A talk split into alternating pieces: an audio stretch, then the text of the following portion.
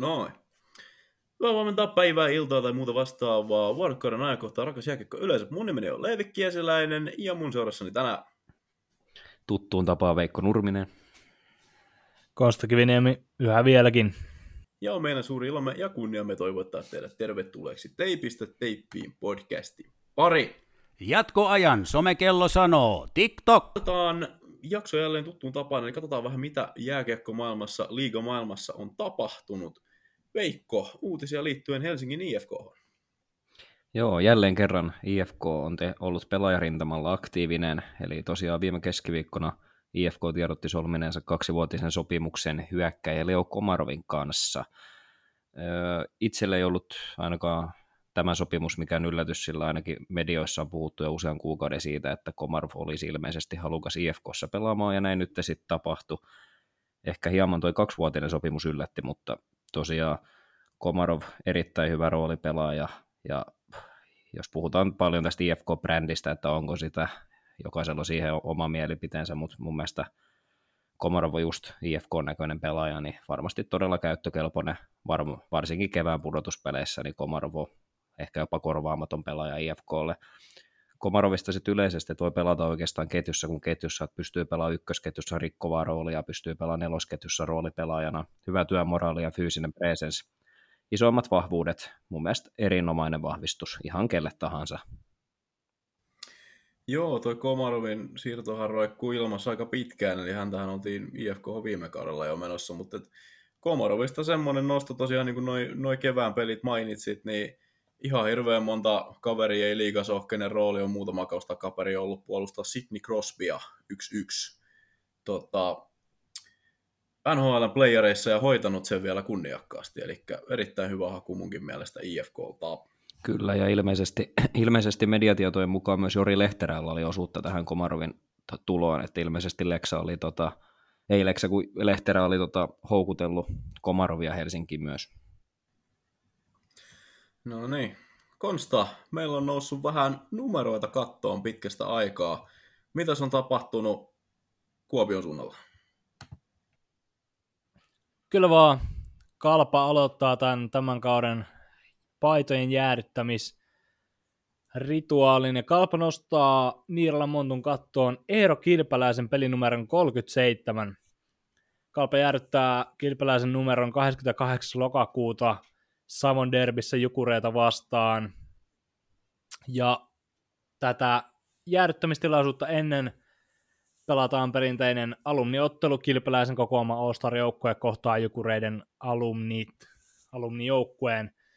Tosiaan Kilpeläisen paidista tulee viides Nirlan Montun katossa oleva pelipaita. Siellä on ennestään Jouni Rinteen 27, Pasi Kuivalaisen ykkönen, Sami Kapasen 24 ja Kimmo Timosen 44. Kilpeläinen on tosiaan liigon maalivahtitilastojen kärkinimi. Hän on pelannut kaikkien aikojen eniten liigan runkosarjan otteluita 519 kertaa. Kilpeläinen on luistellut liigamaalin tolppien väliin. Hän on pukenut 670 otteluun. 13 liikakautta, 56 nollapeliä, kaikkien aikojen nollapelitilaston ylivoimainen ykkönen, joten kaikin puolin menestynyt maalivahti kotimaassa. Kilpeläinen on pelannut Kalpassa liigassa kuusi kautta. 2014 hän siirtyi, palasi Kuopioon. Viimeis kun siellä pelasi, niin Kalpa oli vielä Mestiksessä. Kilpeläinen palasi 2014 Kalpaan. Johdatti muun muassa Kalpan hopeamitaaleille 2017 keväällä – hänet valittiin liigan parhaaksi maalevaheiksi kauden päätteeksi ja liigan All-Stars kentälliseen myös. Eero Kilpeläisen 37 Irlanmontun kattoon. Tästä voi, varmastihan tuo Kilpeläisen paiden jäädyttäminen herättää mielipiteitä, koska hän tosiaan pelasi vain kuusi kautta Kalpan paidassa liigassa ja edusti Kalpaa myös mestis- ja junioritasolla, mutta onhan on kilpeläisellä merittäjä kalpapaidassa ja siellä hän peräs pelasi parhaat kotimaiset kautensa, joten ansaittu paidan jäädytys. Konsta, myös Jyväskylässä on tapahtunut asioita. Miten siellä on käynyt? Kyllä, Jypin maalivahti Topias Leinonen on kärsinyt loukkaantumisen, ja tämä loukkaantuminen pitää hänet sivussa hyvän aikaa on arvioitu, että Leinonen pystyisi palaamaan jääharjoitteluihin vasta lokakuun alkupuolella, joten Jypin luukulle Veini Vehviläisen kirittäjäksi kakkosmaalivaiheeksi palaa tuttuakin tutumpi nimi, mies, joka myös viime kauden aloitti Jyväskylässä, eli Eetu Laurikainen. Laurikainen Jypin kasvatti tosiaan pelannut 2017-2020 Jyväskylässä sekä viime kauden ensimmäisen puolikkaan, josta hän sitten siirtyi Sveitsiin Losanneen Veini Vehviläisen palattua myöskin kotiin.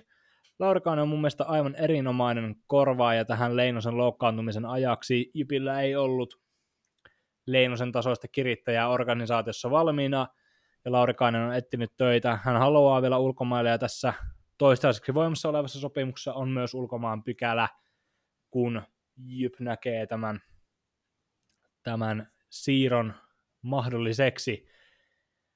Etu Laurikainen palaa Jyväskylään, tulee paikkaamaan Topias Leinosta ja on varsin erinomainen kakkosmaalivahti suoraan Sveitsistä palaa Jyväskylään. Kyllä vaan.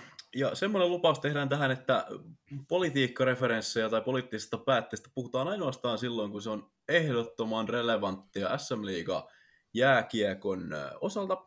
Nyt on kuitenkin niin käynyt, eli Helsingissä on tällä hetkellä suuri jäähalli aivan täysin tyhjillään, ja Suomen ulkoministeri Elina Valtonen on kertonut Ylelle tuossa 26. päivä, että Helsingin kaupungilla tällä hetkellä kartoitetaan suunnitelmaa palauttaa tämä Pasilassa sijaitseva jääpyhättö käyttöön ja Valtosen sitaatti tästä Ylen jutusta menee kutakuinkin näin, että olemme alkaneet valmistelemaan ratkaisua. Ensinnäkin haetaan vaihtoehtoja siihen, miten kyseinen halli ja mahdollisesti muut vastaavat kiinteistöt voitaisiin yleisen edun nimissä saada käyttöön. Ja tähän on tulossa kuulemma lähiaikoina ratkaisu, ja siitä sitten aikanaan tiedotetaan. Ja sitten on jatkuvelta on tärkeää, että pääkaupungissa on halli, jossa voidaan järjestää urheilukulttuuritapahtumia. Ja tänään on nyt sitten tullut vähän lisäpäivitystä tähän, eli Helsingin Sanomat on uutisoineet, että tota, tämä kyseinen venäläisomisten halli on siis, sieltä on jäänyt, jäänyt halliyhtiöltä vuokrasopimuksesta rahaa maksamatta. Eli yksi maavuokraerä, nyt, nyt täytyy keskittyä, että menee oikein, koska tämä on hyvin, hyvin eksaktia journalismia. Helsingin Sanomien mukaan yksi maavuokraerä on jäänyt maksamatta, ja pormestari Juhana, Juhana Vartiainen on tota, tämän tiedon varmistanut, tai näin hän sanoo. Tämä erä on arvoltaan 100 000 euroa, ja se on, se on erääntynyt heinäkuussa. Ja jos tätä maksua ei piakkoin kuulu, niin Helsingin kaupungilla on kaksi vaihtoehtoa. Eli joko he voivat purkaa tämän maavuokrasopimuksen, ja se sitten Helsingin Sanomien mukaan käytännössä tarkoittaa sitä, että koko halli vedetään sileeksi. Tai sitten vaihtoehtoisesti ulosostomenettely, eli koska kaupungilla on kiinnitysvakuus vuokraoikeuteen ja rakennukseen, kaupunki voi hakea käräjillä päätöstä, joka mahdollistaa kohteen realisoinnin ja tota, nimenomaan ulosottomiesten toiminnasta, toimesta vaikeaa on. Tämä johtaisi sitten kohteen pakkomyyntiin ja siitä sitten rakennukselle ja vuokrasopimukselle tulisi uusi omistaja. Ja sitten myös kauppasaatavilla tota, saataisiin nämä velkojille maksettavat velat kuitattua prosessi tässä, tässä kuitenkin menisi kuukausia, siis koska tässä olisi tämä että ensin vuokralaiselle lähetetään muistutuslasku, sitten muistutuskirje ja lopuksi perintäkirje, ja siinä sitten kerrotaan, kerrotaan purun tai oikeudenkäynnin uhasta. Pormestari Vartiainen on silti Helsingin Sanomien mukaan tyytyväinen tilanteeseen, eli kaupunki koettaa saada hallin, hallin takaisin, ja tota, väliomistajaksi mahdollisesti Vartiainen olisi sitä mieltä, että lopulta olisi kuitenkin sitten sitten siistiä, jos olisi ihan yksityisomistaja tällä hallilla. Tällä hetkellähän tota, tosiaan on venäläisomistuksessa tämä kyseinen halli. Jatkoaika.com tarjoaa tekemistä myös somen kielellä. Jatkoaika.com kautta rekrytointi. Jes, seuraavaksi meillä on luvassa jo tutuksi käynyt osuus, eli väittämät. Ja kuten äänestä kuuluu, minä en ole Leevi Kiesiläinen, olen Konsta Kivinemi ja tänään mä hostaan tätä. Se tarkoittaa sitä, että Veikko Nurmisen haastaa tänään väittämissä Leevi Kiesiläinen. Hyvää iltaa herrat. Ja ensimmäinen väittämä, mennään siihen heti. Se kuuluu näin. Tapparan uusi hankinta Carter Camper Kaati Camp. Vittu. Tapparan Camper. uusi hankinta Carter Camper. Ka- nyt, se, nyt siinä oli ihan liikaa. Heitä ne d vaan sinne, sanot Carter Carter Camper. Camper. Joo. Semmoinen skaus-aksentti siinä. Eli ensimmäinen väittämä kuuluu näin. Tappara uusi hankinta Carter Camper tulee voittamaan Tapparan sisäisen pistepörssin. Leevi, ole hyvä. Kyllä vaan joo. Mä olen ehdottomasti samaa mieltä, että tältä mieheltä tämä kultainen turvaväline päästään löytyy. Tota, Camper on, on tuonne hankittu aika selkeäseen rooliin, eli sieltä, sieltä on pelintekijä nimeltään Jori Lehterä on poistunut, ja siihen totta kai täytyy sitten joku, joku tuoda sisälle. Tota, Camper on siihen hankittu. Mun veikkaus on se, että hän pelaa ykkösen keskellä ensi kaudesta lähtien. Hän tulee myös pyörittämään kaikkea mahdollista, mitä hän voi pyörittää ykkösylivoimaa tulee mahdollisimman paljon, tulee isoja minuutteja, koitetaan laittaa nimenomaan vastustajan heikompia ketjuja vastaan. Hän tulee saamaan siihen tehokkaat laiturit ympärille. Siinä on joka tapauksessa joko luultavasti Baptist, Levchi, siinä voi olla Liedestä, siinä voi olla Tanusta. Tuolla on aika, aika syvä toi, syvä toi laituriosasto, mutta tota, Camper on pelintekijä, hän on erittäin taitava pelaaja, hän on hyvät kädet ja hän on älytön pelisilmä. Ja hän on, hän on kokenut jätkä, hän ei ole semmoinen kaveri, että tota, hän nyt varsinaisesti laskisi keskelle lah, lahjetta tässä, kun Tapparan odotukset on hänen, tota, hänen harteillaan. Hän on ollut todella tuhoisa ihan kaikissa muissa sarjoissa, missä hän on pelannut, tota, AHL ja SHL varsinkin, niin älytöntä jälkeä, ja en näe varsinkin Grönborgin luultavasti aika sallivassa pelityylissä, niin en näe, että minkä takia tämä kaveri ei vetäisi semmoista hyvin, nimenomaan hyvin syöttöpistevetoista kultakypärä kautta. Eli Leevi on sitä mieltä, että toista vuotta putkeen Tapparan kultapotan korjaa kotiin syöttövoittoinen pelintekijä.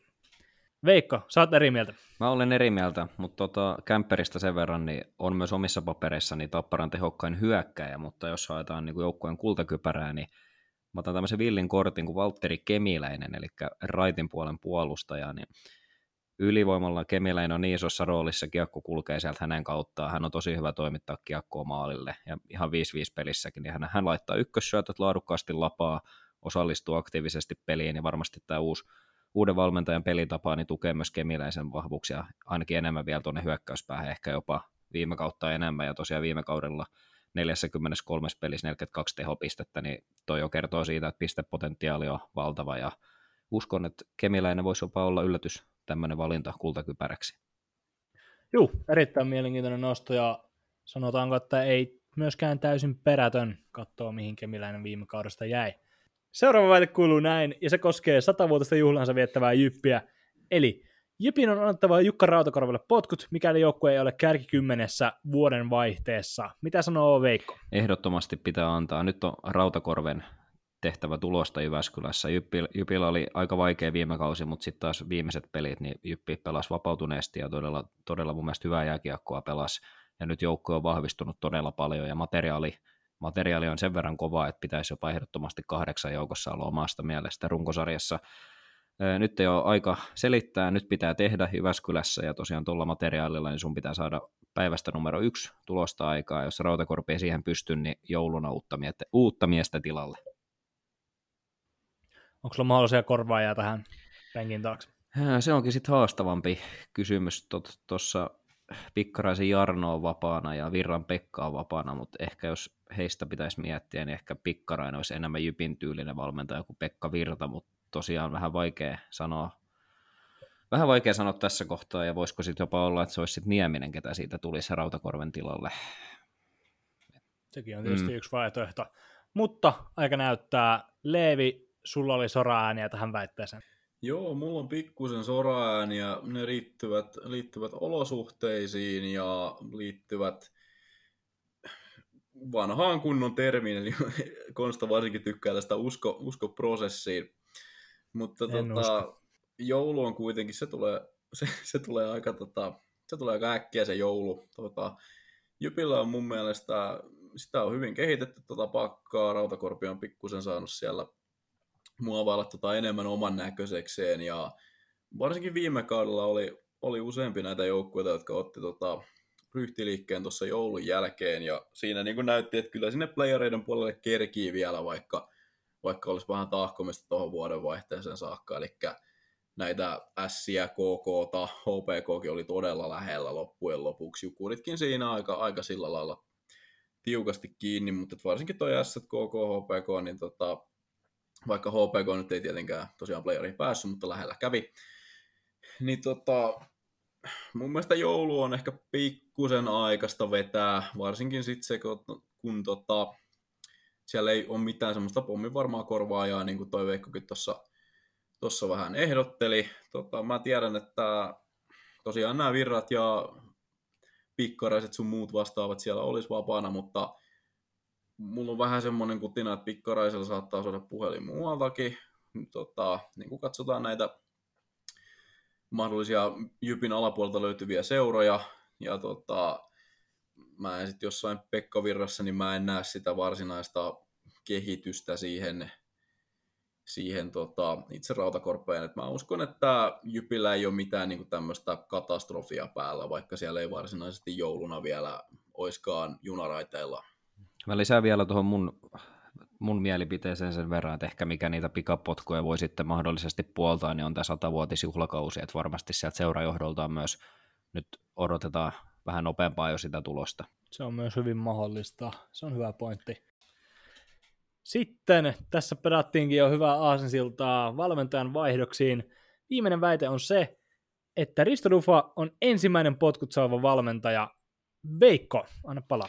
Kyllä, musta tuntuu, että mä oon tämmöinen potkujen antaja tänään, mutta tosiaan Risto Duffa saa ensimmäisenä liikavalmentajana kenkää, koska Sport ei tule tuolla joukkueella nostamaan hirveästi osakkeitaan viime vuosista. Risto Duffa on saanut nyt Sportissa monta vuotta yrittää ja näyttää osaamistaan. En siis sano, että hän on mitenkään kovin huono valmentaja, mutta ei nyt selvästi tuolla Sportissa saa Sportille selkeää tunnistettavaa pelillistä identiteettiä, eikä myöskään onnistumisia. Et varsinkin jos ensimmäistä 10-15 ottelua on vaikeaa, niin kyllä se voi olla marraskuun maaottelutauko joku Vaasassa on sitten uusi, valmenta, uusi valmentaja. Levi, onko vastaväitteitä? No joo, mulla on sitten taas tämä optimismi näiden kuumalla penkillä olevien coachien kanssa jatkuu tässä vähän, eli Sportin tota, uuden, uuden urheilujohtaja Herkko Kosken kanssa tuossa juteltiin vähän aikaa takaperin ja Herkko oli sitä mieltä, että he haluaisi Vaasasta rakentaa sekä urheilullista että taloudellista syistä niin tämmöisen nimenomaan nuorten pelaajien, oli ne sitten omista junnuista siitä lähialueelta tai sitten jostain niin kuin vaikka Ruotsista hankittuja, niin tota, tämmöisten nuorten kundien kundien kehitysalustan. Toisin sanoen kuulostaa siltä, että siellä ei nyt mitään ihan älyttömiä, älyttömiä menestystavoitteita, niin, niin nimenomaan pitkää playeri-tavoitetta ole, vaan enemmänkin ehkä tämmöinen rakentamistavoite. Hän myös sanoi siinä, että että tota, seuran faniryhmiltä on tuki tälle, että sinne on kuulemma faniryhmille otettu yhteyttä ja siitä on tuki, tuki tullut myös tälle projektille mä en tuossa kohtaa näe välttämättä sitä, että varsinkin kun siellä on, on Duva, on kokenut mies, on, on paljon erilaisten pelaajien kanssa tehnyt hommia, niin se, että miten tämä tämmöinen niin kuin coachien vaihtuvuus ja tämmöinen tavallaan playoffien kiirehtiminen, varsinkin nyt kun se aika on saatu ostettua, niin miten se hyödyttää tätä itse strategiaa. Että tuollahan on joukkue rakennettu aika tuolla lailla, niin kuin, että no muutama niin kuin, siis voisi melkein sanoa, että liikatasolla jopa tähtiluokan pelaaja on saatu mulle vähän jopa yllärinä pidettyyn siellä, mutta muutenhan tuo jengi on, on aika nuori, sinne on aika paljon tätä tota, nuorille miehille vastuuta annettu, eli viestii siis sitä, että tätä strategiaa toteutetaan ihan, ihan konkreettisesti, niin mä en näe, että miten se auttaisi tässä niin kuin seuraavalla askeleella, että heitetään tuosta nyt pitkäaikainen kokenut coachi ulos, joku niin kuin, vastaava äkkiä sisään ja pyritään sitten tavoittelemaan jotain sääliplayeripaikkaa. Teipistä teippiin. Kyllä se hanuri meriveteenkin tottuu. Kiitos Konsta nopeasta hostin tuurauksesta sillä aikaa, kun itse tuossa vähän otin matsia verbaalista, verbaalista hanskojen tiputtelua Veikon kanssa. Seuraavaksi jatketaan äh, liigan sarjataulukon ennustamisella ja nyt on enää sitten kolme kirkkainta niin sanotusti jäljellä. Tämä on ollut aika tiukkaa näistä tehdä valinta, koska tässä on kolme todella kovaa joukkuetta, mutta meidän siellä kolme on ehkä pienenä hotteikkinä jopa päätynyt viime kauden mestari, eli Tapparaa. Sen erotuksen, mikä, tai se mikä tämän erotuksen tekee, on se, että Tappara on kokenut tässä muutoksen tuulia kaikkein eniten, eli Tappara on vaihtunut valmennuksesta tosiaan nimenomaan päävalmentaja, ja sitten tämmöinen pieni muutos, muutossetti tuossa joukkueessa on tapahtunut, kun Jori Lehterä, Valtteri Merelä, Niko Ojamäki, Maksim Matuskin on lähtenyt sieltä pois, Mikael Seppälä on lähtenyt sieltä pois, luottopakki Kasimir Jyrgens on lähtenyt sieltä pois. Eli Tapparassa on älyttömän paljon vaihtuvuutta tapahtunut, ja se on se, mikä meille tota, tämän nyt ravisti tähän kolmannelle sijalle se vaihtuvuus ei kuitenkaan tarkoita sitä, että Tappara olisi varsinaisesti heikentynyt ihan älyttömästi viime kaudesta. Eli Richard Grönborg totta kai ulkomailla tehnyt kovaa jälkeä. Hänellä on, hänellä on maine erittäin kovana coachina. Ja mitä tuossa nyt sitten on noita vahvistuksia tullut, niin Carter Camper on sinne tuotu, Heikki Liedes on sinne tuotu muun muassa, Nick Halloran ja Nick Baptist ovat tähän joukkueeseen liittyneet muutaman nimetäkseni.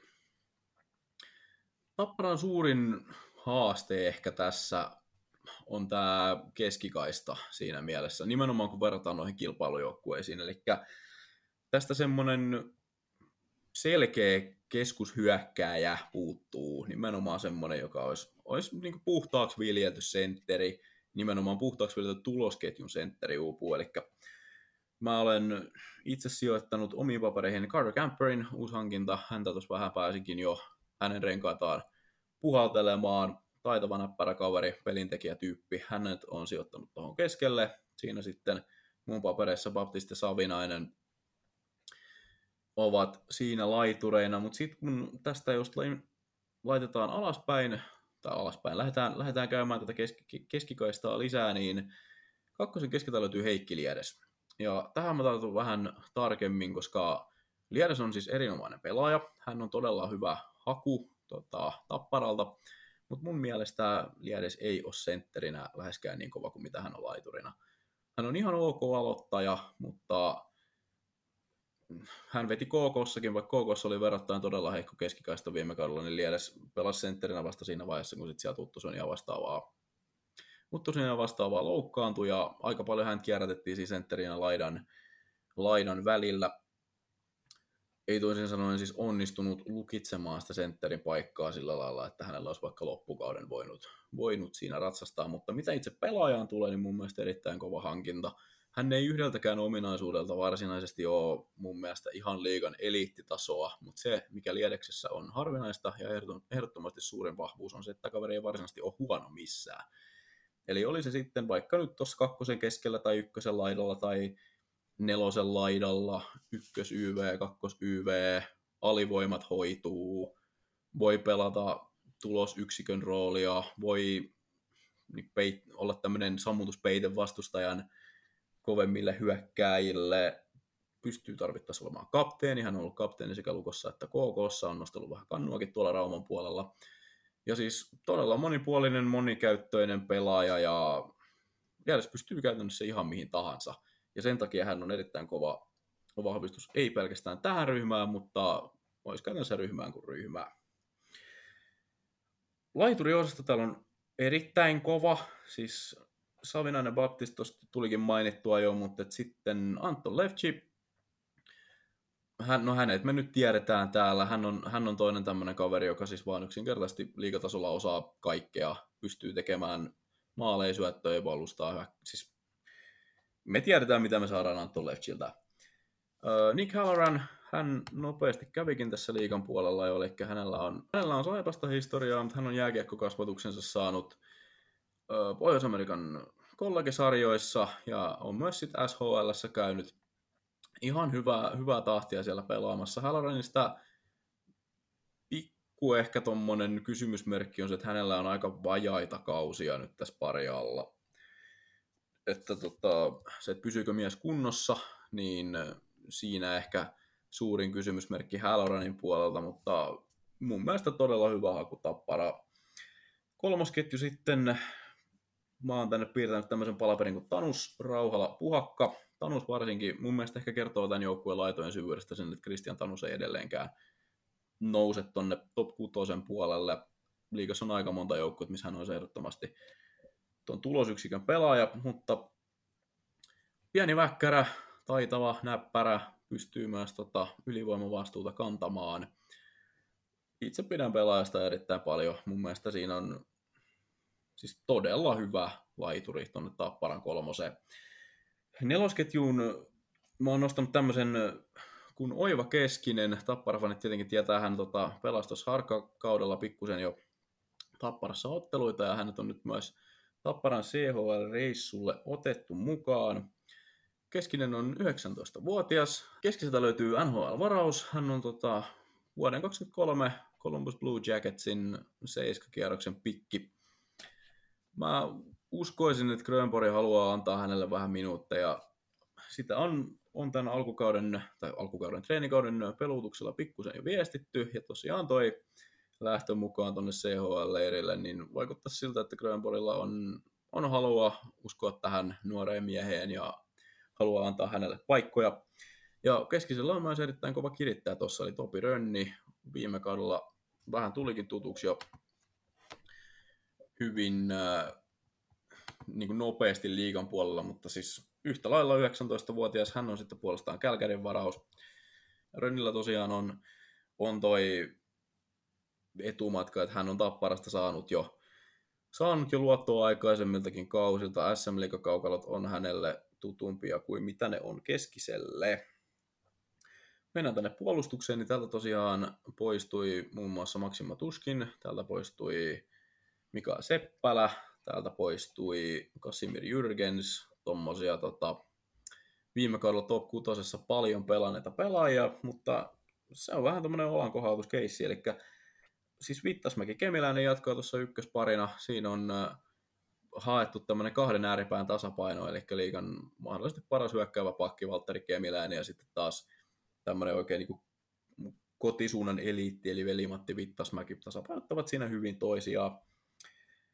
Kakkosparissa sitten Leskinen on sinne piirretty, ja tuo Leskisen pari on mielenkiintoinen, koska Kasper Kulonummi tietenkin nuori pelaaja, kolmas 19-vuotias, kenet mä tähän, tähän mainitsin, hän on sitten taas Nashville Predatorsin varaus, mutta Kulonummi on tuossa nyt treenikaudella vetänyt, vetänyt Leskisen vieressä ja Grönborilla, jos, jos on sitä spekuloitua halukkuutta näille nuorille junnoille tilaa antaa, niin siinä on vaihtoehto. Hänen kirittäjänsä on sitten erittäin, erittäin, erittäin mielenkiintoinen haku, eli Mattias Beckman.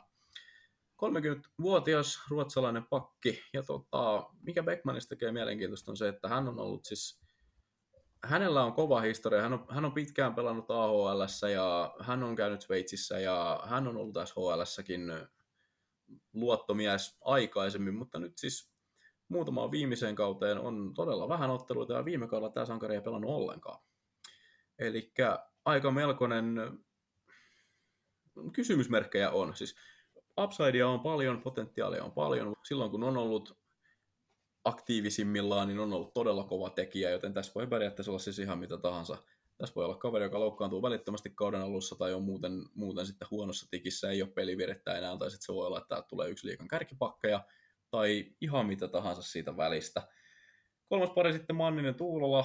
Tota, Tuulola nousee seiskapakin, seiskapakin paikalta mun papereissa tonne vihdoinkin tonne pysyväksi osaksi tätä kuusikkoa.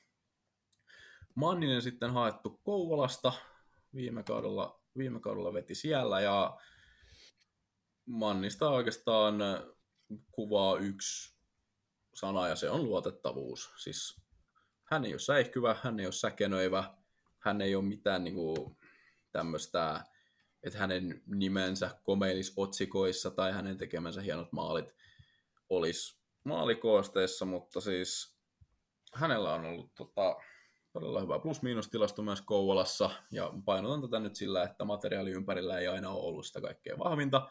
Hän oli KKssa myös kapteeniston jäsen, ja tuommoinen niin kuin luotettavan peruspakin prototyyppi on tämä sankari tässä. Mitä sitten tulee, tulee Tapparan maalivahtiosastoon, niin Christian Helianko totta kai liigan eliittiveskari. Hän on, sitä mukaan kun hänellä on tullut vähän ikää tuossa, niin on, on pää rauhoittunut pikkusen, niin- tai siltä ainakin tuntuu, että pikkusen on niin kuin pää kylmempänä, ei enää niin kuin, hän, on, hän on päässyt yli paineistaan ja on ollut todella kova tässä nyt jo pari mestaruutta nostanut. Ja ensi kaudella mitataan Heliankoa siinä mielessä, että sieltä vähän ehkä noita samantasoisia puolustavia pakkeja on lähtenyt, tai siis todella korkeatasoisia puolustavia pakkeja on lähtenyt pari kappaletta tuosta pois, mutta mun luottoluokitus Heliangolle on korkea. Se, mikä mulle herättää sitten vähän kysymyksiä, on se, että tämä on aika tämmöinen yhden veskarin, yhden veskarin joukkue mun mielestä. Vilho Heikkinen, hänet on esitelty tässä liikapelaajana jo aikaisemmin. Hän sai Tapparassakin, Tapparassakin viime kaudella vastuuta, mutta Heikkiselle mä ehkä nostan vielä suuremman kysymysmerkin tästä, että miten se sitten näkyy se viime kauden edessä pelannut puolustus versus sitten tämä ensi kauden ei ole huono ensi, kauden, ensi kaudenkaan pakisto, mutta liigassa loppujen lopuksi aika kokenut maalivahti, aika kokematon maalivahti, pahoittelut, aika kokematon liigatason maalivahti ja aika loppujen lopuksi todistamaton mun papereissa. Sitten vedetään vielä nämä kouluarvosanat tähän loppuun, eli tappara hyökkäys, laiturikalusto, timanttisen kova, keskikalusto tai keskikaista, mahdollisesti erittäin hyvä, mutta tota, pikkusen kuitenkin kysymysmerkkejä nimenomaan sen, sen suhteen, että tuossa on kavereita, ketkä on laidalla tottunut aika paljon vääntämään, ja tästä mä tiputan, tiputan tapparan hyökkäyksen luottoluokituksen ysiin, sillä todista... Mä en halua sanoa todistamaton sentteri, koska toi Camper on todella kova pelaaja, mutta sieltä ei löydy semmoista niin kuin liigan pelityylillä tasolla todistettua ykköspyssysentteriä, josta tiedetään, että ennen kauden alkua, että hän tulee olemaan koko sarjan parhaita pelaajia, niin kuin vaikka Lehterä oli siellä viime kaudella. Joten sen, siitä pieni miinus tappara hyökkäykselle, mutta ysi ehdottomasti. Mitä sitten tuohon puolustukseen tulee, niin äh, siis tuossa on edelleen varmuutta, tuossa on edelleen kiekollista osaamista, ei ehkä ihan samalla tavalla kuin viime, viime kaudella, mutta varsinkin tuon Backmanin, Backmanin osuessa takaisin kuntoon, niin eipä tuossa heikkoja lenkkejä pahemmin ole. Annetaan Tapparan puolustukselle 9,5. Ja mitä sitten veskariosastoon tulee, niin Heliangosta riippuu, niin kuin sanoin, Heliangosta riippuu, hänen videstään riippuu ja tota, hänen pelikunnostaan riippuu tämä Tapparan menestys. Hän on kuitenkin noita paineita tuossa jo tottunut kantamaan ja niin kauan kuin Helianko on askissa, niin Tapparalla on asiat kaikki hyvin, mutta tosiaan tämä pieni riski tässä Heliangon loukkaantumisen myötä, niin ei tule, var- ei tule valitettavasti Tapparalle nyt täysiä kymppejä mistään, mistään roolista, eli lätkästään 9 miinus tuohon maalivahdelle. Tapparasta seuraamisen arvoisia pelaajia, no niitä täällä tietenkin löytyy, tuossa olisi helppo sanoa noita kämpperiä ja Liedestä, Baptistaa, Lefchi tällaisia, mutta Rönni keskinen pari, sivusin heitä myös tossa, mutta siinä on kaksi kaveria, kenellä on ehdottomasti näytön paikka. Grönborg on heille valmis antamaan luottamusta ja sieltä pitäisi löytyä nyt kaikkea mahdollista nälkää, halua. Olosuhteet on todella hyvät heillä, eli heidän ei tarvitse murehtia nyt sitä, että kostaako heidän tekemät virheet, vaikka nyt tämän joukkueen playeripaikan tai jotain muuta vastaavaa. Tässä on paljon hyvää kokenutta kalustoa edessä, joten tota, jätkät voi lähinnä nyt keskittyä vaan pelaamiseen. Heillä on hyvät opettajat siellä, heillä on hyvät mentorit siellä sekä valmennuksen, ja pelaajia, että, valmennuksen että pelaajien puolella. Ja nämä, nuori, nämä kaksi nuorta keskushyökkääjää seurantaan tosta. No ihan järkyttävän näköistä. Ja näin on tappara saatu käsiteltyä. Seuraavaksi siirrytään taulukon siellä kaksi. Veikko, kuka löytyy sieltä kaksi? Taulukon sieltä kaksi löytyy Helsingin IFK, ja tota, jos ennen kuin lähdetään tuota kokoonpanoa avaamaan tuossa, niin vähän tiivistetään, niin IFK on kesän aikana vahvistunut huomattavasti ainakin omasta mielestä, ja joukkueen heikkouksia on paikattu. Jos mietitään viime kevään välieräsarjaa Tapparaa vastaan, niin mikä oli isoin asia, missä IFK sen hävisi, niin oli erikoistilanne pelaaminen. En muista nyt ulkoa, kuinka monta prosenttia sen sarjan maaleista Tappara iski ylivoimalla, mutta se oli aivan jäätävä osuus. IFK ei pystynyt siihen vastaamaan, ei myöskään muuten hyökkäyspelissä, ja näin helsinkiläiset eivät finaaleihin viime keväänä päässeet. Hyökkäyksen leveys on tänä vuonna äärimmäisen kova ja myös omiin silmin puolustuskalusto on kehittynyt. Sitten puhutaan urheilujohtaja Topias Salmelaisesta, joka on saanut vuosien varrella rapaa ja aiheesta. Salmelaisen aikana IFK on voittanut kaksi pronssimitalia. Joo, se voi kuulostaa jonkun korvaan ihan hyvältä, mutta suurseuran resursseilla operoivalta IFKlta toi ei ole hyvä suoritus. Mutta tosiaan Salmelainen sanoi viime kauden pronssipelin yhteydessä Siimoren haastattelussa, että tulevan kauden IFK on hänen aikakautensa kovin, ja se kyllä pitää paikkaansa, että täytyy, täytyy kyllä hattua nostaa Salmelaiselle, kuin kovan rosterin on saanut paperilla kasattua. Sehän ei vielä automaattisesti tarkoita tietenkään, varsinkaan IFK-tapauksessa sitä, että itse tuote olisi kentällä kunnossa, vaikka se paperilla sitä on. Sitten jos katsotaan vähän tätä joukkuetta, että mitä tässä kevään ja kesän aikana on tapahtunut, niin luetellaan tässä nyt tasapuolisuuden merkiksi, niin kaikki lähteneet pelaajat pois, niin aloitetaan tuosta. Viktor Pärilundi lähti Kärppiin, Sebastian Dyk Ruotsiin, Niilo Halonen Ruotsiin, Otto Paajanen KKCen, Edi Larsson takaisin Ruotsiin, huippu siirtorajan vahvistus Kevin Rua Itävaltaan, Kasper Halttunen lähti tuossa muutama viikko sitten Pohjois-Amerikkaan, Christian Kosastuuli, johon IFK-fanit ainakin useampi rakastui, lähti myös Itävaltaan tai tarkemmin tuonne Italiaan pelaamaan. Tuomo Suronen lähti tuonne Jenkkilään, Sami Lepistö valitettavasti, kuten muistamme, niin vaivojen takia joutui lopettamaan uransa, ja Otso Rantakari myös ei jatka Helsingissä. Tässä kun näitä nimiä luettelee, Dyk, Paajanen, Halonen, Larsson, Ruoa, Kosastuul, Rantakari, niin omaan korvaan on kaikki tämmöisiä hyviä keskitason pelaajia, mutta sitten jos verrataan tähän listaan, minkä mä seuraavaksi luettelen, niin täältä tulee, aloitetaan Joonas Rask, Aaron Kiviharju, Joni Ikonen, Toni Sund, Jori Lehterä, Luke Martin, Petteri Lindpum, Niko Hovinen ja Leo Komarov, niin kyllä mä rehellisesti voin väittää, että rosteri on parantunut todella paljon – todella paljon ja lähdetään seuraavaksi katsomaan näitä mahdollisia ketjukokoonpanoja. Mä oon tässä hahmotellut IFKlle mahdollisen sarjavauksen ketjut, niin tässä viikonloppuna seurasin myös heidän pelejään, niin ykkösketju voisi olla esimerkiksi Julius Nättinen, Jori Lehterä, Iiro Pakarinen. Siinä on semmoinen ketju, minkä voisi käristetysti heittää jopa EHTlle, ehkä Nättistä ei nyt välttämättä, mutta muuten.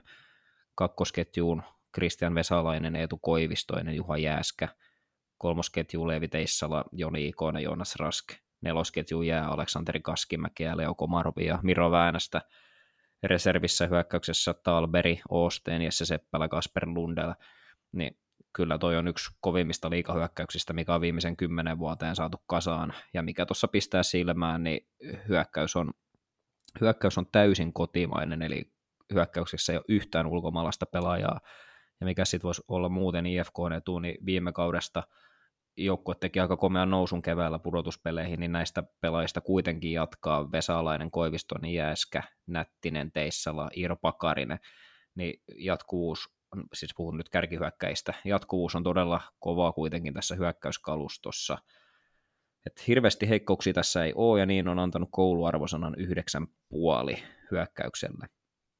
Puolustus tosiaan kokenut sitten vähän enemmän muutoksia, tällä hetkellä parit voisi olla esimerkiksi seuraavat Ilari Melart, Petteri Lindpum, Toni Sund, Luke Martin, Otto Salin, Juhan Mutiin ja sitten jää vielä mahdollisesti tuohon seiskapakiksi tai kokoonpan ulkopuolelle vielä Aaron Kiviharjua, Einari Luhankaa, Kasper Kotkansaloa.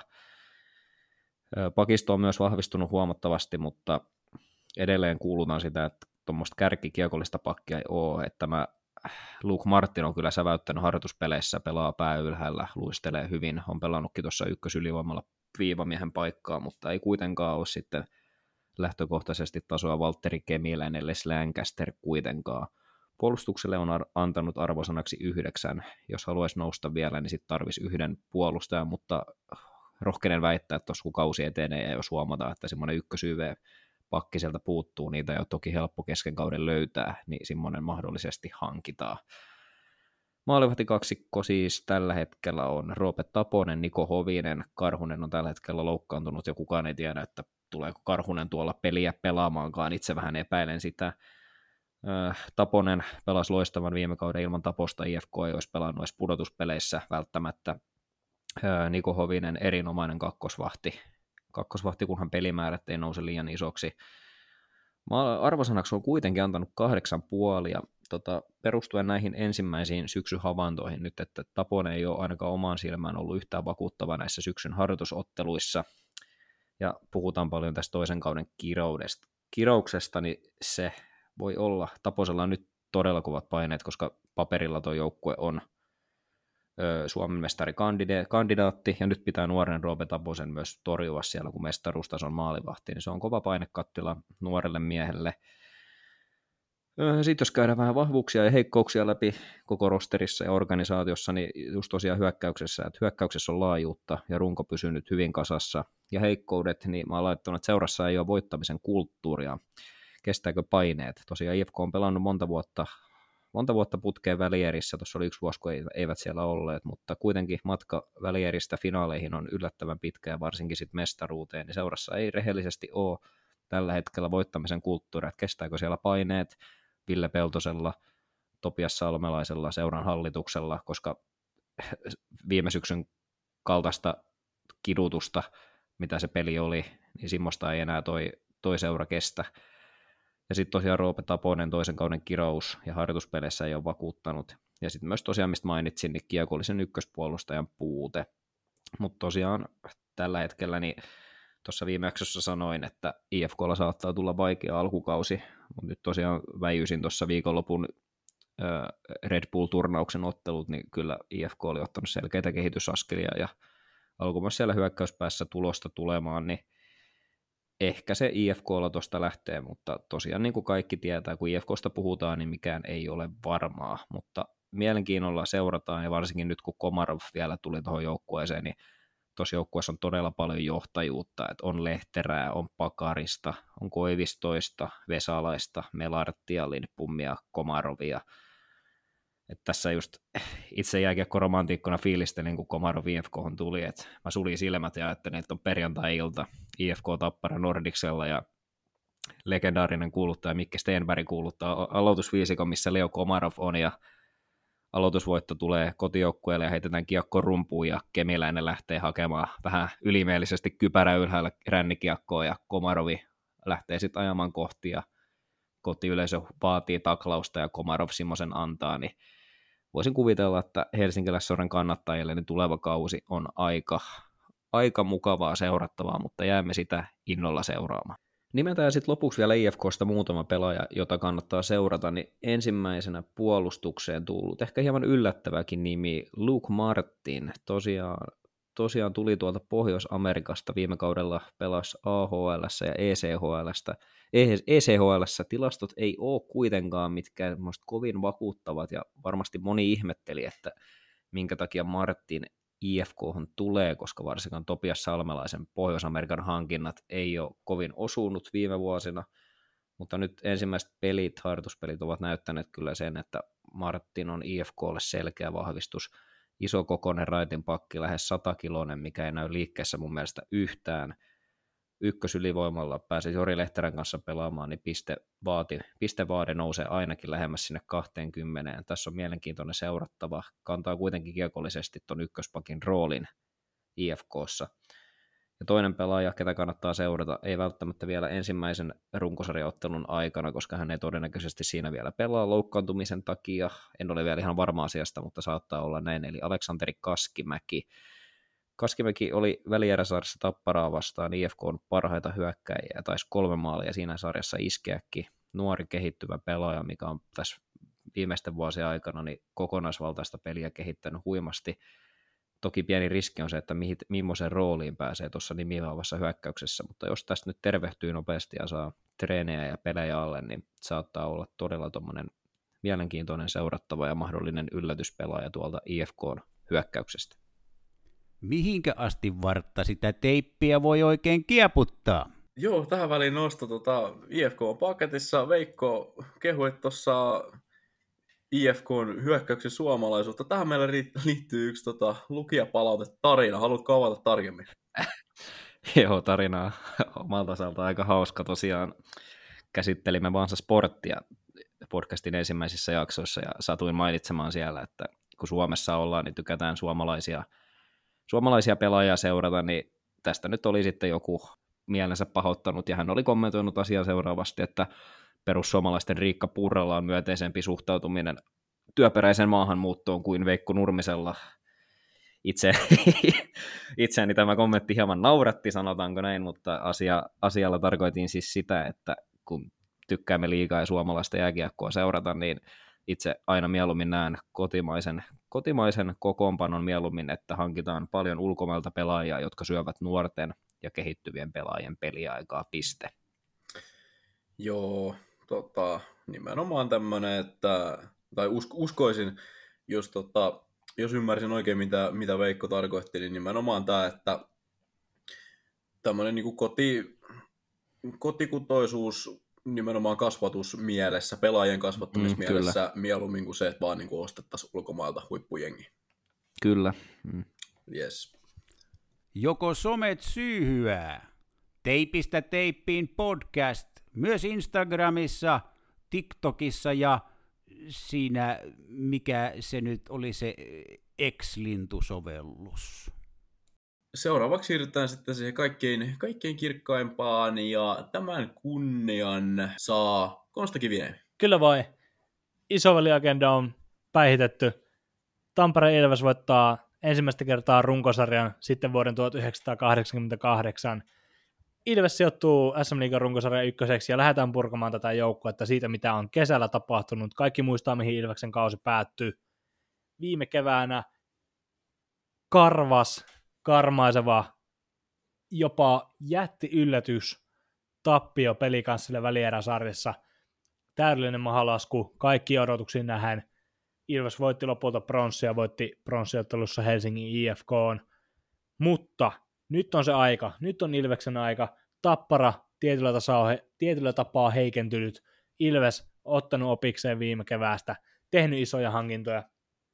Lähdetään purkamaan tätä joukkuetta – lähtiöistä Marek Langhammer, viime kauden ykkösmaalivahti, ja Ilveksen yhden kauden nollapeli ennätyksen tehnyt Tsekki, siirtyy, siirtyy Ruotsin Oskarshamniin, Jyrki Jokipakka Saksaan, Leo Lööf NHL-sopimuksen kanssa St. Louisiin, Greg Moro palaa Lappeenrantaan, Tuomas Salmela Porin Ässiin, Filip Westerlund Kalpaan, Balas Sebok Saksaan, Tommi Tikka, ärsyttäjä – Roope Talaja pehmeäksi kutsunut. Sentteri siirtyy Ruotsiin.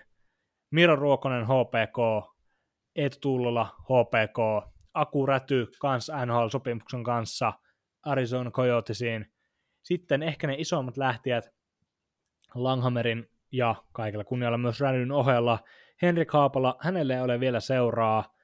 Ja mainittakoon myös totta kai Petri Kontiola, Last Dancein jälkeen ei Last Dance tuonut mestaruutta, ja se tarkoittaa sitä, että Petri Kontiola päätti uransa tähän pronssiotteluun, mutta niin kuin varmasti joka ikinen liikaa seuraava tietää, Petri Kontiola on jo vihjailut uransa jatkosta. Aika näyttää, ei mennä siihen sen enempää nyt. Sitten mikäli Kon päättää uransa jatkaa, niin me puretaan sitä tässä podcastissa erittäin kattavasti läpi. Sitten ketä Ilveksen on tullut, Jonas Gunnarsson maalin suulle Ruotsin HV71 maalin sulle tai maalivahti osastoa vahvistaa myös Patrick Hamrla Rimuskin GMJHL-joukkueesta, Joni Jurmo puolustaja Jukurit, Artu Pelli puolustaja HPK, joukkueen uusi kapteeni Niklas Freeman palaa Suomeen Brynäsistä, Brynäs tippu SHLstä kauden päätöksiä, Freeman palaa Suomeen ja Ilvekseen ja heti C-rintaan. Brynäsistä tuli myös joukkueen ykkössentteri Oula Palve, hänkin palaa Suomeen muutaman vuoden tauon jälkeen kovin odotuksin Ilveksen ykkössentteriksi. Peter Koditek Tsekistä, Simon Stranski myös Tsekistä, hänkin palaa Suomeen, hänet muistutaan Jukureista ihan toissa kaudelta. Samuli Ratinen KK, Juuso Könönen Kalpa, vahvoja duunarihyökkääjiä. Ja sitten ehkä mun silmissä yksi kauden tai kesän parhaista hankinnoista – Mä sanoin sen viime jaksossa, mä sanon sen uudestaan, liikan paras laukoja Ville Meskanen palaa kasvattajaseuraansa kahden muualla vietetyn kauden jälkeen. Ville Meskanen palaa Ilvekseen ja on täysin realistinen kandidaatti rikkomaan 25 maalia tällä kaudella. Kun mä katson tätä joukkuetta, niin mä alan, alan purkamaan tarkemmin tätä maalivahdeista. Eli se iso kysymys tietysti, kuka paikkaa Marek Langhammerin 8-0 peliä viime kaudella, aivan ilmiömäisiä suorituksia.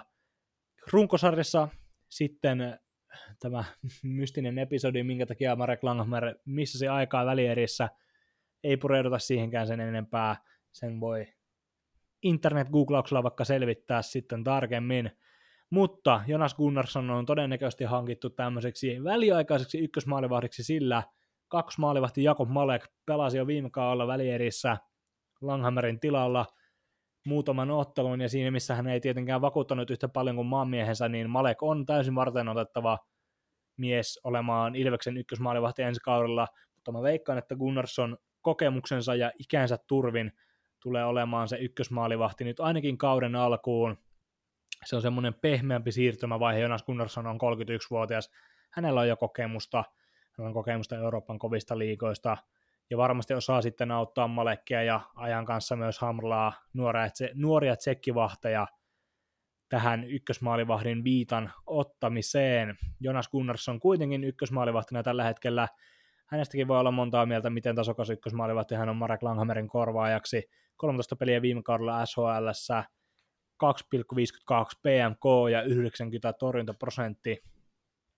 Ei varsinaisesti kuulosta miltään supertähti maalivahdilta, mutta varmasti täysin varten otettava ykkösmaalivahti, niin kuin mä sanoin, tuo tasaisuutta, tuo kokemusta, pystyy opettamaan Malekia ja Hamlaa. Sitten se on se kysymys kuitenkin, että kun tässä puhutaan runkosarjan oletetusta runkosarjan voittajasta, mitä me nyt ollaan tässä Ilves, mitä me ollaan tässä nyt Ilveksestä puhuttu, onko Gunnarssonin tapainen tämmöinen välisiirtymä maalivahti, jos sitä nyt sillä nimellä haluaa sanoa, niin oikea, oikea ihminen tähän, että eikö tähän saatu ketään kovempaa, Langhammeria ei saatu pidettyä, eikö tähän saatu tasokkaampaa korvaajaa, esimerkiksi sanotaan vaikka Lassi Lehtinen, ihan nyt heitetään nimi hatusta, en tiedä miten realisten tämmöinen siirto olisi tosissaan ollut, mutta hän lähti TPSstä Ruotsiin, enkä häntä ole saanut esimerkiksi isolla rahasummalla viritel- tai vieteltyä Tampereelle, mutta ei pureuduta siihen, ei kerrota tuommoisiin mitä jos tapahtumisen enempää. Jonas Gunnarsson on kuitenkin oletettu ykkösmaalivahti, Jakub Malek tulee varmasti pelaamaan merkittävän määrän pelejä tällä kaudella ja Patrick Hamla paikkaa paikat, paikkauksen tarpeen tullen. Maalivahtiosasto on tämän joukkueen eittämättä heikoin lenkki, mutta mä annan silti luottoluokitukseksi kahdeksan miinus. Sitten aletaan purkamaan tätä puolustusta, ja mä sanon nyt heti tähän alkuun, että tämä on eittämättä minun nuoren elämäni yksi kovimmista liikapuolustuksista. Siitä ei ole kahta sanaa. Ilveksen pakisto on aivan timantin kova. Tässä oikeastaan, tässä on niin kovat kuusi pakkia, sä voit peluttaa näitä oikeastaan ihan missä parissa sä haluat. Täällä on vastuunottaja, täällä on johtaja, täällä on kiekollisia kärkipään pakkeja koko sarjassa, täällä on puolustussuunnan järkäleitä, kiviä, miten, miksi sä ikinä haluat tämmöisiä perusvarmoja puolustussuunnan taitopelaajia kutsua, mutta aletaan purkamaan, mä olen ennustanut lähinnä harjoituskauden ja oman valmentajapätevyyteni perusteella mahdolliset pakkiparit kaudelle. Niklas Freeman ja Les Lancaster tulee olemaan ykköspari, he ovat pelanneet yhdessä reenikaudella pitkälti koko kauden. Freeman ja Lancaster on ehdottomasti liigan paras ykköspari. Les Lancaster, Valtteri Kemiläisen ohella liigan paras kiekollinen puolustaja, paras hyökkäyssuunnan puolustaja. Yhden kauden Il- yh- Ilveksen, Lancaster rikkoi viime kaudella Ilveksen yhden kauden puolustajan pisteennätyksen ja varmasti jatkaa siitä, mihin viime kaudella jäi. Ja Niklas Freeman, kuten sanottu, kapteeni natsat, iso johtaja, varma, pystyy pelaamaan kumpaankin päähän, tukee sitten Lancasteria, missä, missä hänellä ehkä on sitten enemmän vajaita puolustussuuntaan, mitä Freemanilla on hyökkäyssuuntaan, tukevat täydellisesti toisiaan ja tulee olemaan aivan varmasti kärkipään pakkipari ensi kaudella. Kakkosparin mä olen laittanut Dominic Masin, Arttu Pelli. Arttu Pelli tosiaan Hämeenlinnasta Tampereelle, ja Masiin teki vielä jatkosopimuksen, ja tässä on mun mielestä kiinnostava pari, sillä Arttu Pelli on mun silmissä ihan yksi liikan kärkipään kiekollista puolustajista. Häntä on viihdyttävä katsoa, hän tekee kiekon kanssa hienoja asioita, ja Masiin oikeastaan sitten kumpakin suuntaan todella vakuuttavaa. Hänellä on kokemusta, Masinilla on tosiaan kokemusta tuolta Pohjois-Amerikasta asti, ja se näkyy kyllä hänen pelissään. Hän on todella kypsä ja varma kiekon kanssa, ja puolustussuuntaan myös erinomainen.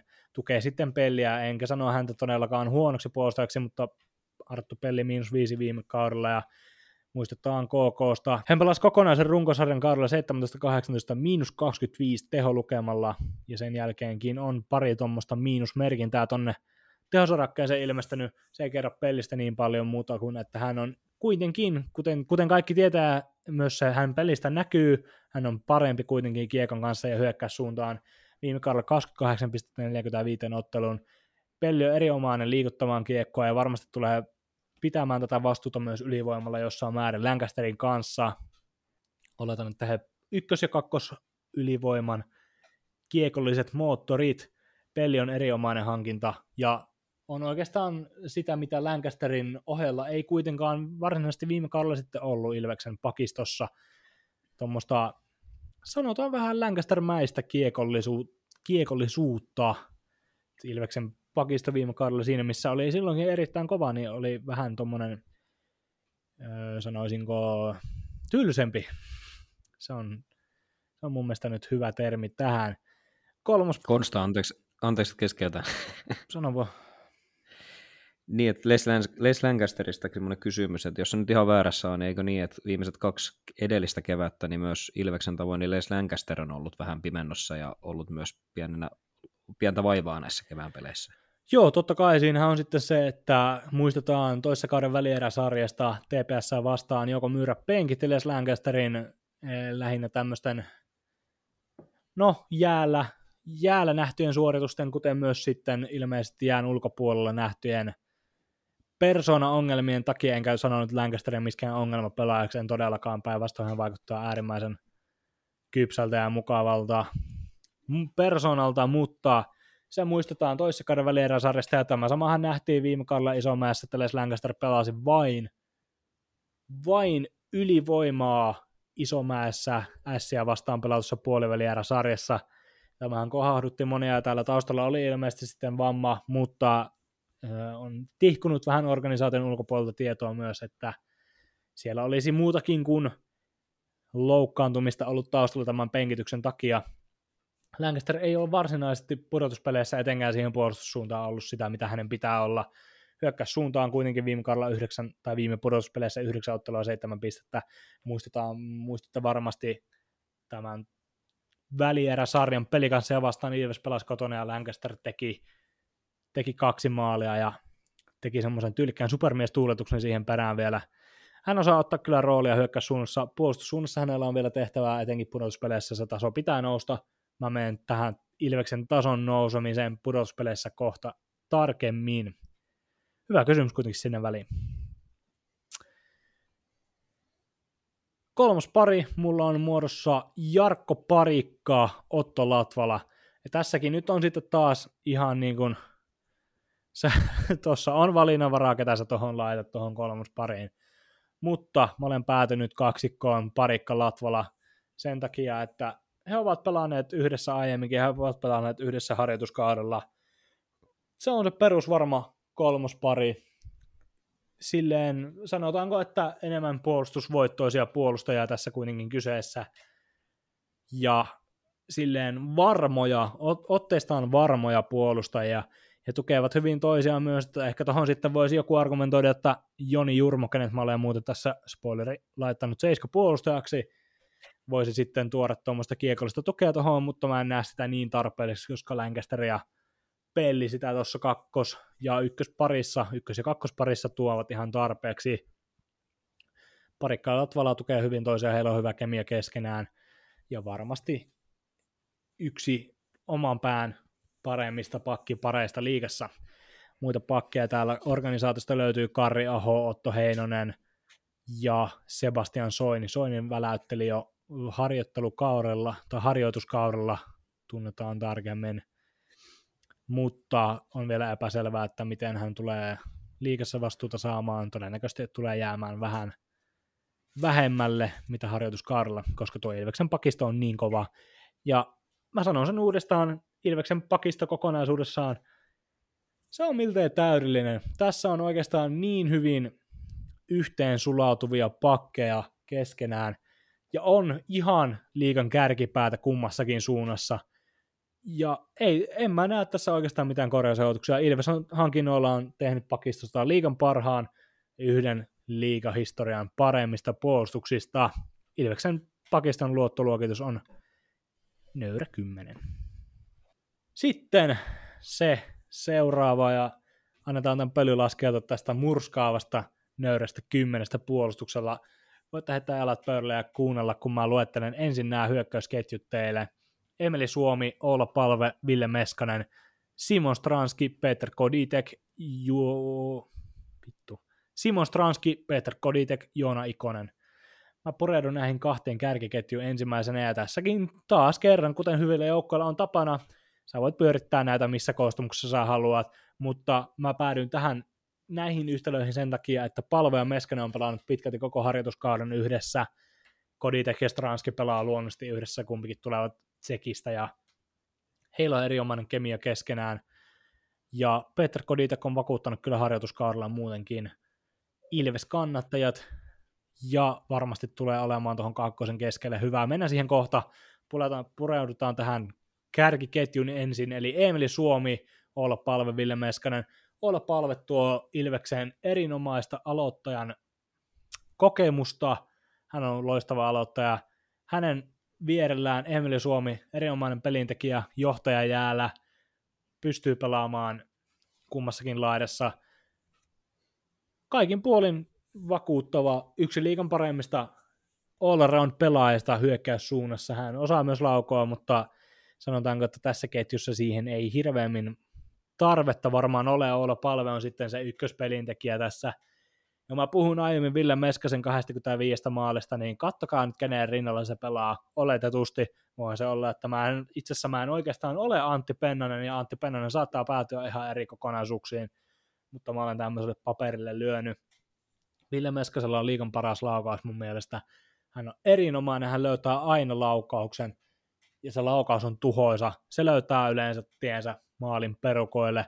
Meskanen 25 maalia vähintään ensi kaudella. Kuka tietää, missä menee raja, jos he pysyy, herrat pysyy terveenä ja yhdessä ja kemia, kemiat kohtaa ja peli luistaa.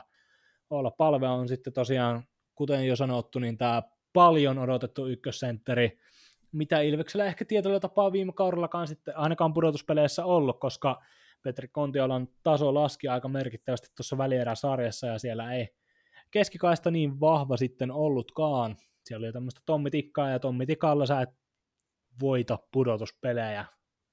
Pahoittelut nyt vaan.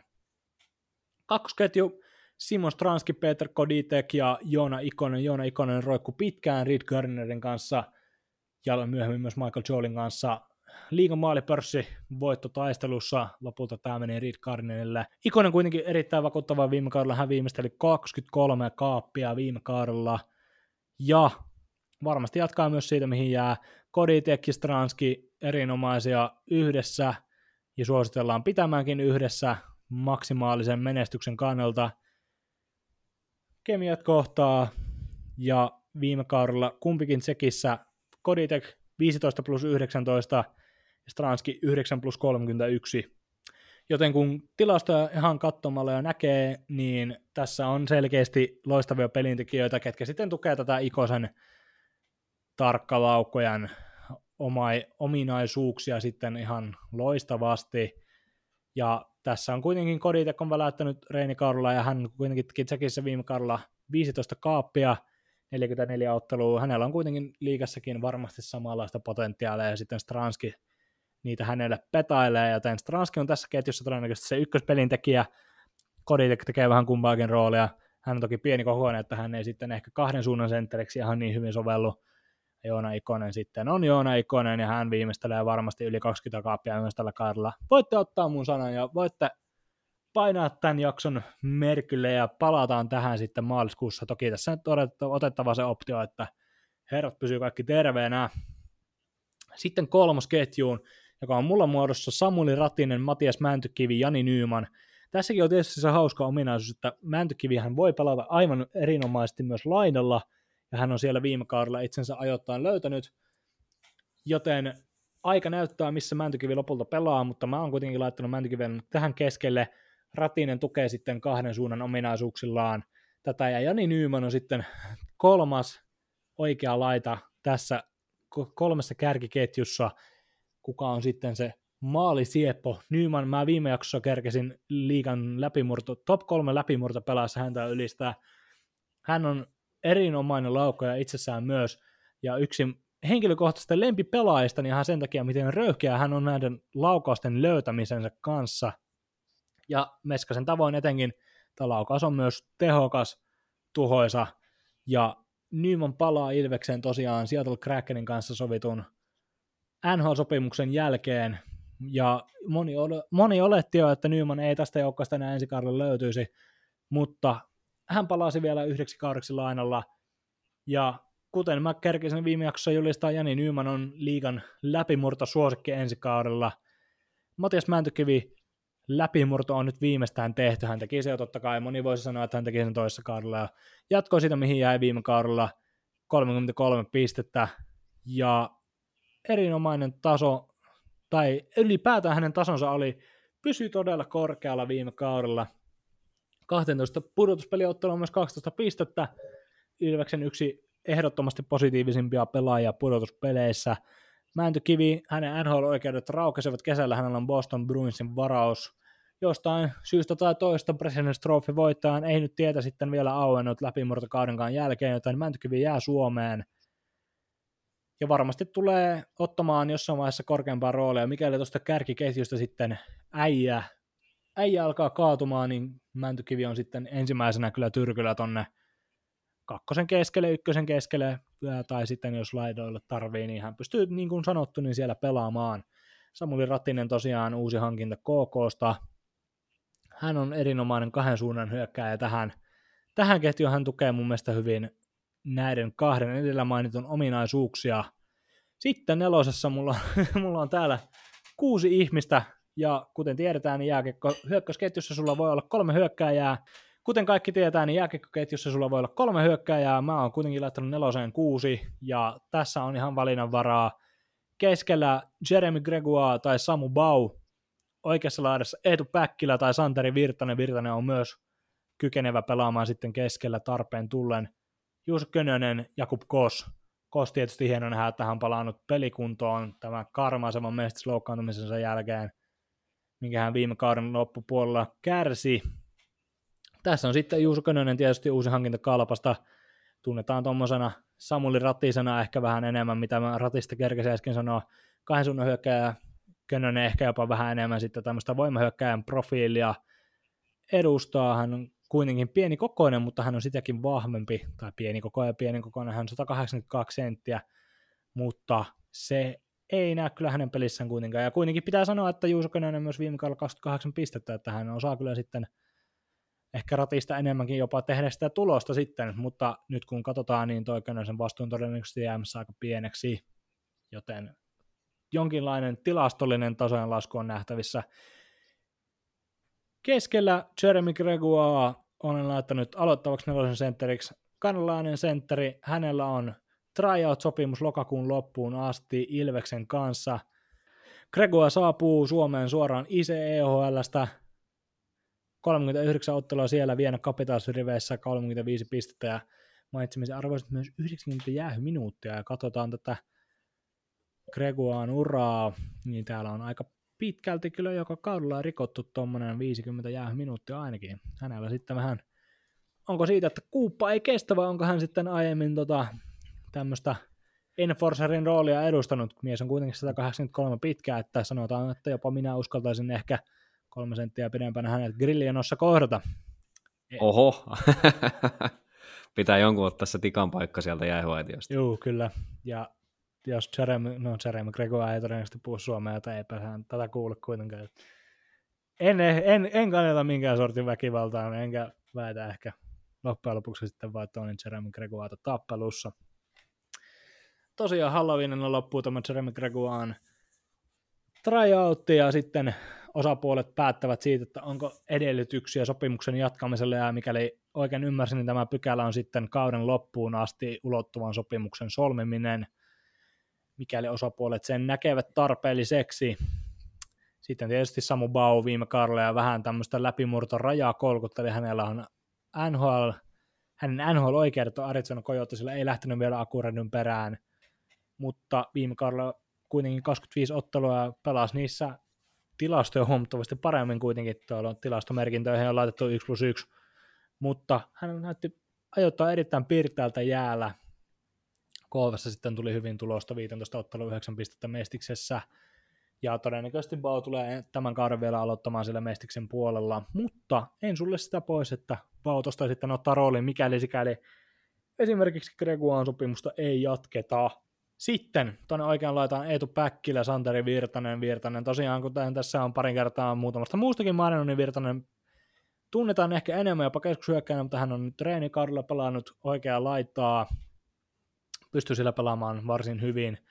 Ja tosiaan Santeri Virtanen solmi jatkosopimuksen Ilveksen kanssa. Jatkosopimus ylettyy, ulottuu tämän kauden loppuun asti ja sitten on osapuolella optio, yhden vuoden optio sopimuksen jatkamisesta. Aika näyttää, Virtanen todennäköisesti ei tule mitään suurta vastuuta nauttimaan viime kaudella 43 ottelua. Ja väittäisin, että Eetu Päkkinen kanssa aika kova kädevääntö tuosta viimeisestä hyökkäyspaikasta, kun kaikki ovat terveenä. Tässä nyt kuitenkin näitä joukkueita analysoidessa on se hyvä muistaa, että nämä ennakot on tehty sillä oletuksella, että kaikki on terveenä ja harvemminhan se tässä lajissa on totuus. Eetu Päkkilä viime kaudella 54 ottelua, 18 pistettä, sanoisin, että tuo ehkä enemmän tähän joukkueen, hän on kokonaisvaltaisempi ja tota, niissä Ilveksen peleissä, mitä viime kaudella näin, niin oli mielestäni piirteämpi kuin Virtanen. Mä en ole edelleenkään Antti Penänen ja mä en päätä kumpi tuossa pelaa, mutta mä aloittaisin itse Päkkilän siinä ja Virtanen sitten 13 hyökkääjä, mikäli sitten Kosia tai Bauta ei tähän haluta hyödyntää. Ilveksen hyökkäyksen luottoluokitus kokonaisuudessaan se on niin vahva hyökkäys, että mä uskallan antaa kyllä yhdeksän puoli. Ilveksellä on kaikin puolin paperilla erinomainen joukkue. Totta kai aina nämä ulkomailta hankitut esimerkiksi Tsekistä tulevat pelaat on vähän kysymysmerkkejä alkuun, mutta sanotaanko, että Tsekit on sillä prosentilla tässä organisaatiossa jotenkin onnistunut, että en ihmettelisi, jos Petr Koditek ja Simon Stranski vakuuttavat Ilves-kannattajat. Sitten Elephant in the Room, kuten tässä tota, paremmissa piireissä tykättäisiin sanoa. Totta kai Petri Kontiala on tästä joukkosta lähtönyt. Hän vie mukanaan paljon kokemusta ja olla palvella ei ole sitä kokemusta liikasta. Ja mä väitän, että palve ei ehkä ole se sentteri, mitä Ilves ottaa, kannattajat ottaa. Hän on harjoittelukaudella, harjoituskaudella tälleen sulavasti sanottuna, niin näyttänyt vähän köykäiseltä jopa. En tiedä sitten, että onko vähän raskas jalka vielä kesän, kesän tiimoilta, eikä, eikä tota, näillä kilometrillä enää kiinnosta niin paljon harjoituskausi, mutta ei siis mitään olla palveen motivaatiosta jää epäselväksi, kun häntä katsoo sitten runkosarjassa. Ja viime kaudella kuitenkin Brynäsin kanssa on kausi päättyi tippumiseen SHLstä 110 vuoden stintin jälkeen, joten se varmasti kyllä kaivertaa palvetta ja hänellä on varmasti näytön, näytön nälkää vielä ja palvehan täyttää tässä kauden mittaan vasta 32, että ei ole hän minkään rollaattori kansaa vielä. Mutta niin kuin sanottu, Konna vei tästä joukkueesta paljon kokemusta mukanaan ja ihan kärkiluokan pelintekijän kyvyt mukanaan, joten en tiedä onko palvesta aivan samanlaiseksi Petri Kontiolaksi, mutta palvet tulee kuitenkin olemaan kokonaisvaltaisesti erinomainen ykkössentteri paperilla. Sitten Les Lancaster, halusin hänet, halusin hänet nostaa tähän kultakypärä Watchiin, mitä tässä on jo tota, Carter Camperista puhuttiin esimerkiksi aiemmin, että katsoa kenen kanssa hän pelaa esimerkiksi ylivoimalla.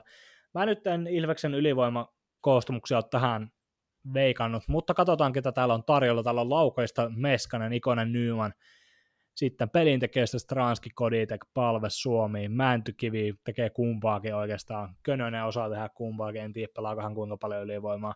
Pelli sitten kiekolla, ei tiedä kuinka monta kiekosta puolustaa Ilves tuohon ylivoimaa, mutta kuitenkin katsotaan tätä, niin Lancasterille on kyllä kaikki materiaali, etenkin ylivoimalla, niin nousta niin kuin ihan liikan parhaaksi puolustajaksi pisteiden valossa.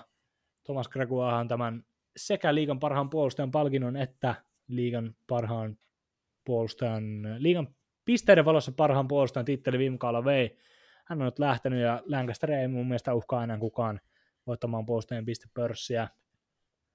Kun katsotaan Lancasteria muutenkin, niin täysin mahdollista, että hän on kultainenkin perä ensi kaudella. Katsoa tota materiaalia, mitä hänen ympärillään on. Se voi tietysti olla myös Meskanen, kuka todennäköisesti, kuten sanoin, jo rikkoo 25 maalia tällä kaudella.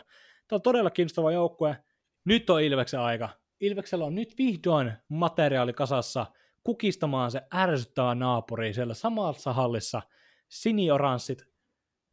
En nyt sano mitään pahaa tapparasta, koska en ota tässä puolta enkä toista, mutta Ilves-fanit tietää varmasti, mitä mieltä he itse ovat tapparasta ja toisinpäin tietysti.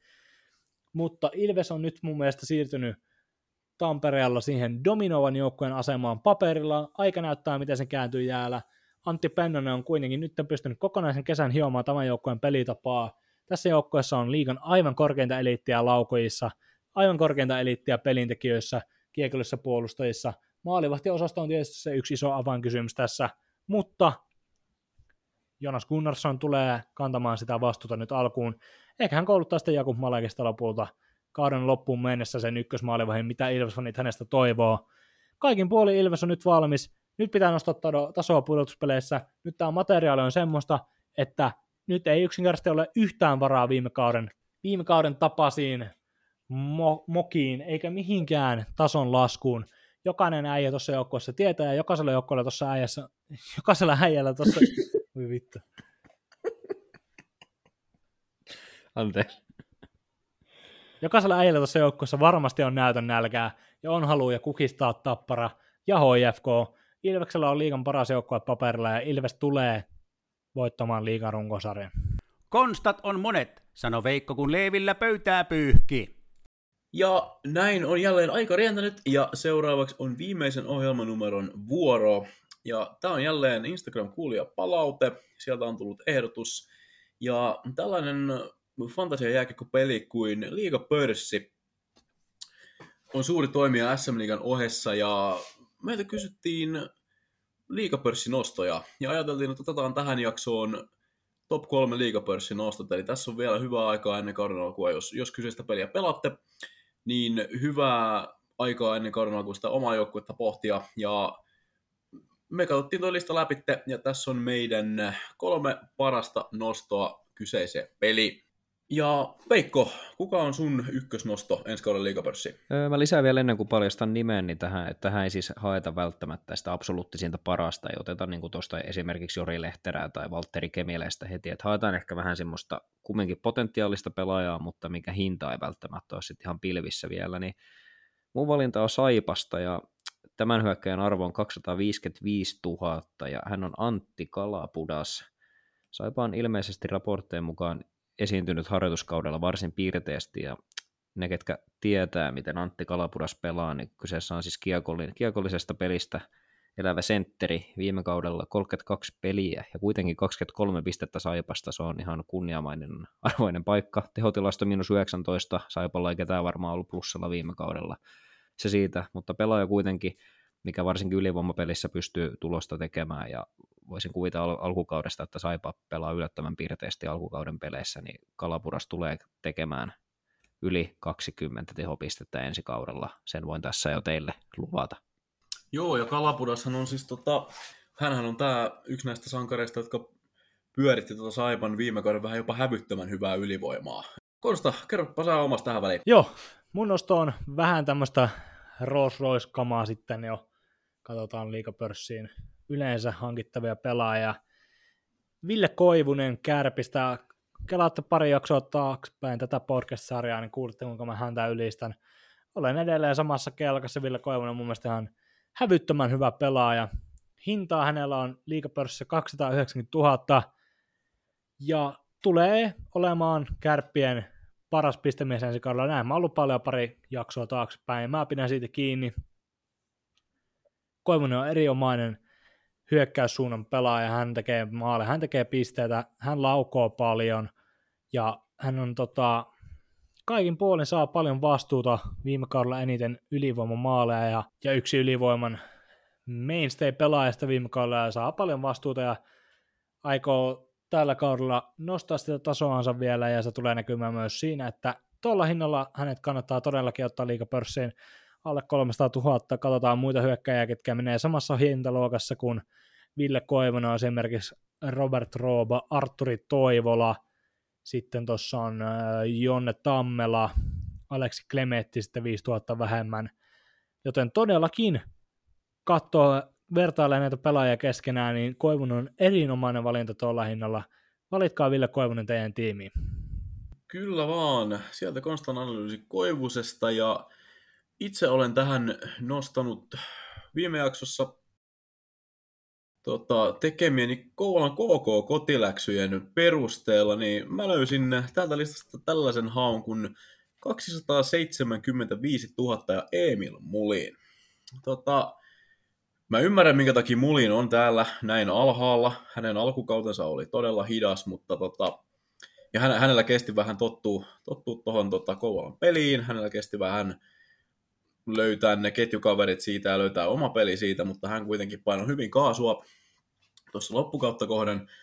Mulinin kanssa oli aluksi, että hänen ei pitänyt varsinaisesti koukossa jatkaa, mutta tota, hän sitten kuitenkin tuossa viimeisenä vielä teki KK kanssa jatkosopimuksen ja urheilujohtaja Kultanen varsinkin oli, oli kommenteissaan erittäin tyytyväinen, tyytyväinen siitä, että Mulin jatkaa. Se, minkä takia Mulin on nostettu tähän, on se, että hän tulee pelaamaan joko ykkös- tai kakkosketjussa ja hän löysi viime kauden lopulla todella hyvän videon tuossa nimenomaan Anderssonin ja Uttosonin kanssa. En yhtään ihmettelisi, vaikka tämä kundi näkyisi YVlläkin. Ja KK tulee olemaan ensi kaudella hyvä joukkue, se tulee olemaan raikas joukkue, se tulee hyökkäämään energisesti ja nälkäisesti, ja Emil Mulin tulee siellä saamaan paljon vastuuta.